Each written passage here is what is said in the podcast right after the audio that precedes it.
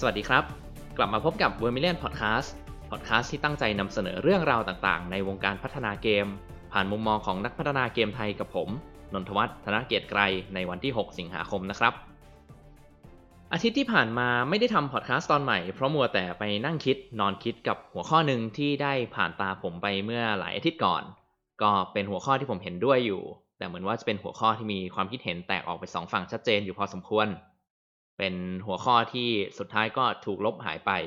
คนพูดก็เหมือนจะไม่ค่อยสบายใจ แต่ก็จบกันได้ด้วยดีครับ ซึ่งสำหรับผมผมมองว่ามันเป็นเรื่องที่น่านำมาถกเถียงกันต่อ แล้วก็ผมอยากจะเล่าประสบการณ์ส่วนตัวของทีมผมออกมาสำหรับหัวข้อนี้ด้วยครับ ฉะนั้นแล้วเรามาเท้าความกันก่อนเลยดีกว่า กับหัวข้อที่เป็นประเด็นอยู่เมื่อประมาณ2อาทิตย์ก่อน ก็คือเรื่องของการเรียนภาษา ไม่ว่าจะเป็นภาษาอังกฤษหรือภาษาญี่ปุ่น โดยผู้ให้ความเห็นนี้เป็นนักวาดคนหนึ่งที่มีผลงานระดับทีมงานพัฒนาเกมญี่ปุ่นมาจ้างงานวาดเลย เรียกได้ว่าเป็นระดับสูงของวงการเลยทีเดียวครับ เขาได้ให้ความเห็นไว้ว่าถ้าผมจำได้นะ ว่าในช่วงที่ยังเป็นนักศึกษาอยู่เนี่ย อยากให้ศึกษาเรื่องภาษาให้หนักเข้าไว้ เพราะว่าสกิลหรือทักษะการวาดรูปอะไรพวกนี้ มันเป็นเรื่องที่สามารถเรียนเองได้ครับ เขามองว่ามันไม่ใช่เรื่องจำเป็นที่เราจะต้องไปเข้ามหาวิทยาลัยสายตรงโดยเฉพาะครับ ซึ่งแน่นอนก็มีคนที่ทั้งเห็นด้วยแล้วก็ไม่เห็นด้วยออกมาให้ความเห็นกันเต็มไปหมดเลย จนสุดท้ายกลายเป็นประเด็นถกเถียงกันใหญ่โตที่ถูกลบไปสำหรับผมถ้าเราเอามามองในแง่ของงานพัฒนาเกมเนี่ย ผมเห็นด้วยนะครับว่าภาษาเนี่ยเป็นเรื่องที่สำคัญอย่างมากเลย ยิ่งถ้าเราจะขายงานให้ได้ หรือจะให้มีคนมาจ้างเราทำงานทั้งหลายเนี่ย เราควรจะฝึกภาษาให้หนักเข้าไว้เลยครับ แล้วก็ผมอยากให้เราโฟกัสถึงความสำคัญของภาษาในสายงานของพวกเรามากกว่า ไม่ได้จะมาบอกว่าช้อยส์ไหนดีหรือช้อยส์ไหนไม่ดีนะครับ อันนั้นมันไม่เหมือนกันสำหรับแต่ละคน จึงเป็นที่มาของพอดแคสต์ในวันนี้กับหัวข้อ ความสำคัญของภาษาสากลในงานพัฒนาเกมครับ แต่ก่อนอื่นเลยทำไมผมถึงคิดว่าผู้พูดนั้นพูดได้ถูกต้องแล้ว ทำไมผมเห็นด้วยกับคำพูดของเขาที่ว่าเราควรเรียนรู้ด้านภาษาให้มากเข้าไว้ แล้วค่อยเอาเวลาที่เรามีเหลือไปศึกษาพัฒนาตัวเอง ในด้านวิชาชีพที่เราเล็งไว้ ไม่ว่าจะเป็นการเขียนโค้ดหรือทักษะสายศิลปะทำไมผมจะคิดว่า ไม่ว่าเราจะเรียนจบอะไรมา เราก็ทำงานในบริษัทพัฒนาเกม หรือทำฟรีแลนซ์งานสายเกมได้ครับ สาเหตุหนึ่งเลยก็คือ โดยส่วนตัวแล้วก็จากประสบการณ์ของทั้งทีมของผมแล้วเนี่ย วิชาชีพสำหรับสายพัฒนาเกมของพวกเรา มันเป็นเรื่องที่มีให้เราศึกษาได้เต็มอินเทอร์เน็ตอยู่แล้ว เพียงแต่ว่าเราต้องรู้ว่ามันอยู่ตรงไหนบ้าง และมันสอนอะไรบ้าง ถ้าเราอ่านออกฟังรู้เรื่องหรือตีความได้ เราก็สามารถเรียนรู้เกี่ยวกับการทำเกม หรือเกี่ยวกับการใช้โปรแกรมต่างๆไม่ว่าจะเป็นการทำ 3D โมเดล การวาดรูป การเขียนโค้ดอะไรพวกนี้ได้หมดแล้วครับ แล้วก็ไอ้พวกที่มีสอนอยู่ออนไลน์เต็มไปหมดเนี่ยแหละ มันตรงมากๆกับการใช้งานจริง แล้วก็มีการอัปเดตตลอดเวลาครับ ต้องบอกก่อนว่าผมเป็นคนประเภทที่ไม่ค่อยจะมีความรู้สึกดีๆ กับการศึกษาภายในระบบเท่าไหร่ เพราะสำหรับผมสิ่งที่ถูกสอนมา สิ่งที่เราได้เรียนมา มันใช้งานในบริษัทหรือที่ทำงานต่างๆ เนี่ยได้ไม่ถึง 50%เลยด้วยซ้ำครับ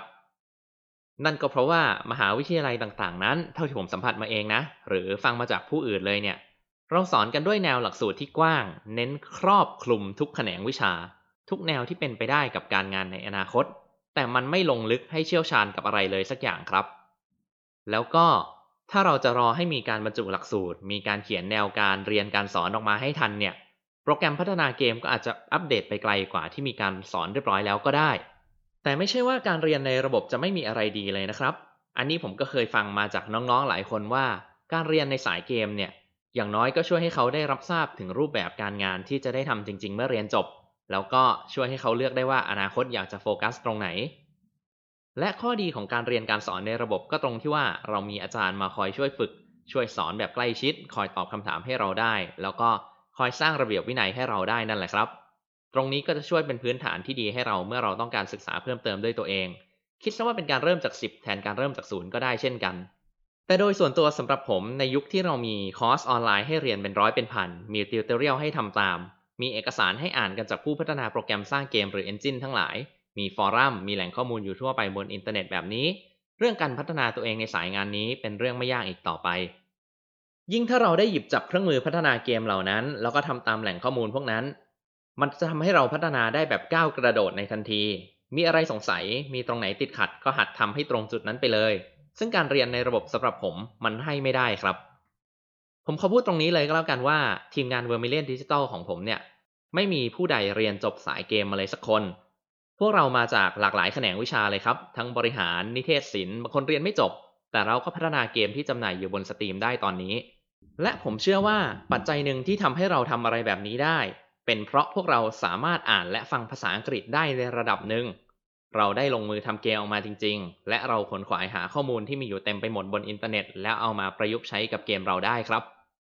เพราะเราได้ลองทำจริง ๆ จับโปรแกรมจริง ๆ แล้วก็ได้ลองแก้ปัญหาจริง ๆ ไม่ว่าจะทั้งการปั้น 3D โมเดลหรือการเขียนโค้ดใน Unreal Engine 4 ทั้งหมดทั้งมวลเราเปิดดู tutorial ใน YouTube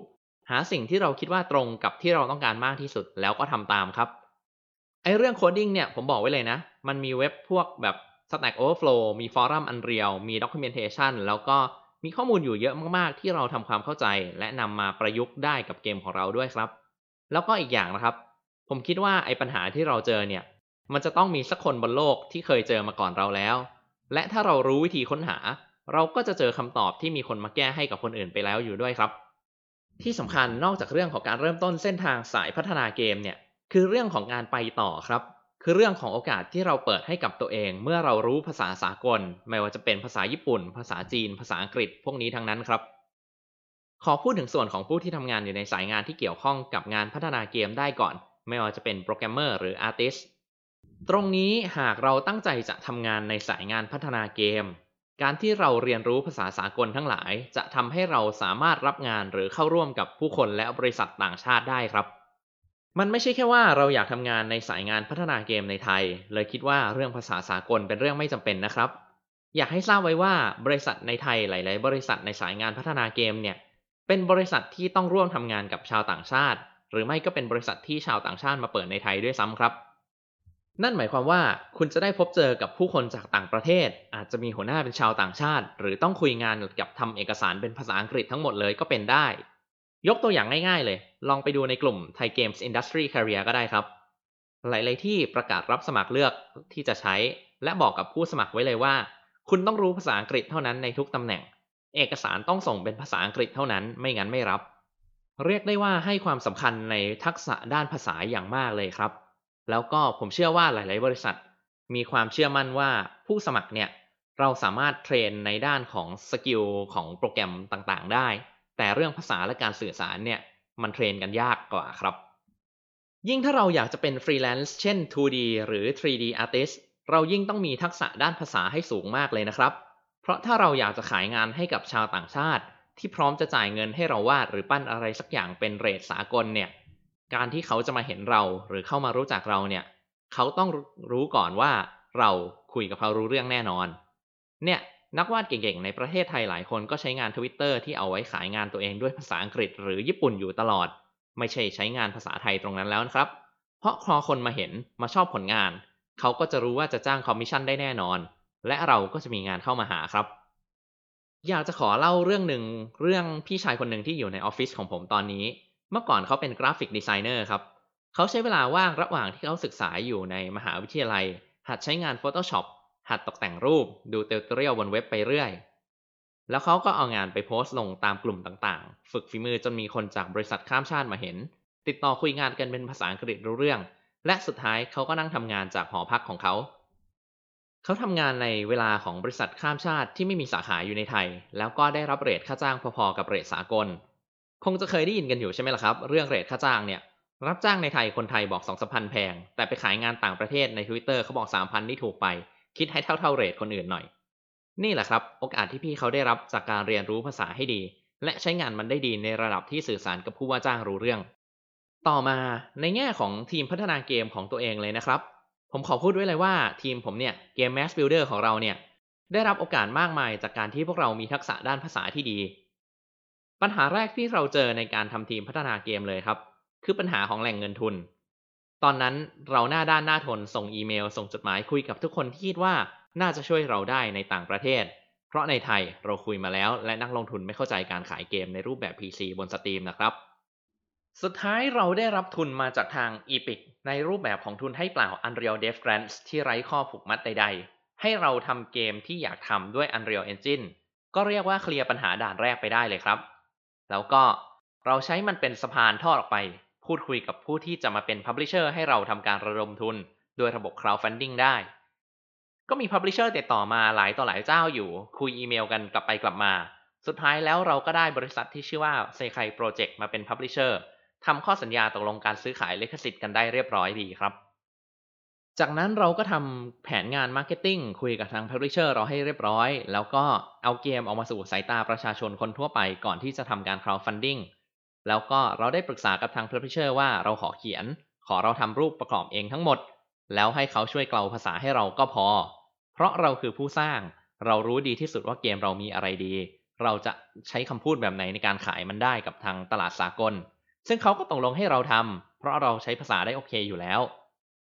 ในช่วงการขายเราก็ทำการอัปเดตอยู่ตลอดเวลา พูดคุยกับคนที่ให้ความสนใจในตัวเกม แล้วก็คุยกับคนที่เข้ามาต่อว่าเกมเราในช่วง crowdfunding ด้วยทำให้เขาเข้าใจและลงเงินมาให้เรา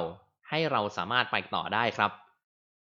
ทุกวันนี้เราก็มีห้อง Discord ที่มีผู้คนจากทั่วโลกให้ความสนใจในเกมของเรา เข้ามาพูดคุยกันทั้งคุยเล่นๆ สอบถามถึงงานพัฒนาเกม นำเสนอสิ่งต่างๆ ที่น่าสนใจและมีประโยชน์กับงานของเรา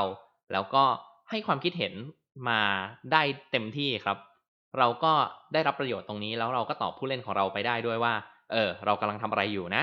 เขาก็มีความเข้าใจและมีความสนใจช่วยเราได้มากขึ้น แถมตัวเกมเราเนี่ยก็มีการแปลภาษาออกไปเป็นภาษาจีน ภาษาญี่ปุ่น ณ ปัจจุบันก็มียอดขายเพิ่มขึ้น เรียกได้ว่ายิ่งแปลภาษาเพิ่ม ยิ่งเปิดตลาดเพิ่ม เปิดโอกาสให้เกมของเราทำเงินได้เพิ่ม แล้วยอดขายเราก็เพิ่มขึ้นเรื่อยๆเลยครับ โดยรวมแล้วก็เท่านี้แหละครับ กับเหตุผลที่ว่าทำไม ผมเห็นด้วยว่าเราควรศึกษาภาษาสากลให้เยอะพอๆกับวิชาชีพหลักที่เราสนใจ มันเป็นการเปิดโอกาสในการทำงานให้กับเรา ไม่ว่าจะเป็นงานส่วนตัวในสายงานพัฒนาเกม การตามหาบริษัทเพื่อสมัครเข้าไปทำงาน หรือแม้แต่การตั้งบริษัทเองล้วนแล้วใช้ภาษาทั้งนั้นในการสื่อสารกับผู้อื่น และเชิญชวนคนมาซื้อผลงาน หรือใช้บริการของเรา แต่ผมไม่ได้บอกนะว่าเราไม่จำเป็นต้องไปศึกษาเรื่องการทำเกม หรือเรื่องงานศิลปะทั้งหลาย คือถ้าคุณกำลังเลือกหามหาวิทยาลัยสายเกม หรือสายศิลปะโดยตรงอยู่ นั่นก็ไม่ใช่เรื่องผิดอะไร เพียงแต่ผมอยากให้ความเห็นและทัศนคติของผมที่ได้ทำเกมอยู่ตรงนี้ว่า ภาษาสากลเป็นเรื่องสำคัญมากครับ แล้วก็มันเป็นประตูสู่หนทางข้างหน้าได้ดี และจะช่วยให้เราพัฒนาตนเองในทักษะสำคัญเหล่านั้นได้ด้วย ไม่ว่าจะเป็นการฝึกทักษะสายวาด ทักษะ 3D หรือแม้แต่ทักษะการเขียนโค้ดพัฒนาเกมทั้งหลาย ล้วนแล้วมีให้เราพบเห็นอยู่บนอินเทอร์เน็ตเต็มไปหมดเลย ซึ่งตรงนี้หากเราอยากจะลงลึกเข้าไปและรู้เส้นทางของเราอยู่แล้ว เราก็เลือกที่จะศึกษาทักษะเหล่านี้ไปในมหาวิทยาลัยก็ได้เช่นกัน เพราะตรงนี้ข้อดีของมันคือมีเหล่าคณาจารย์ที่เปิดโอกาสให้เราสอบถามปัญหาต่างๆ ได้ มีคนมาคอยช่วยไกด์ช่วยนำทางให้เรา และพูดก็พูดเถอะนะครับ ช่วยทำให้เรามีระเบียบวินัยในการเรียนรู้ฝึกฝนทักษะเหล่านั้นได้ดี แต่ถ้าเราไม่รู้ว่าอนาคตเนี่ยเราอยากจะทำงานอย่างไร เราอยากจะเป็นฟรีแลนซ์หรืออยากจะทำงานบริษัท หรืออยากจะตั้งบริษัททำเกมเอง หรือเราจะเป็นคนที่มีระเบียบวินัยในชีวิตที่ดีมากเนี่ยเราก็สามารถที่จะเลือกศึกษาด้านภาษาสากลไปก่อน แล้วค่อยมาศึกษานอกระบบด้วยตัวเองถึงทักษะเหล่านี้ก็ได้เช่นกันครับสำหรับวันนี้ก็ขอจบเพียงเท่านี้ ถ้าไม่เป็นการรบกวนเกินไป ฝากกดไลค์ กดแชร์ หรือ Subscribe ไว้ให้ด้วยนะครับ ถ้ายังไงไว้เจอกันคราวหน้าอีกทีกับผม นนทวัฒน์ธนเกียรติไกร วันนี้ขอตัวก่อนแล้วเจอกันใหม่ครับ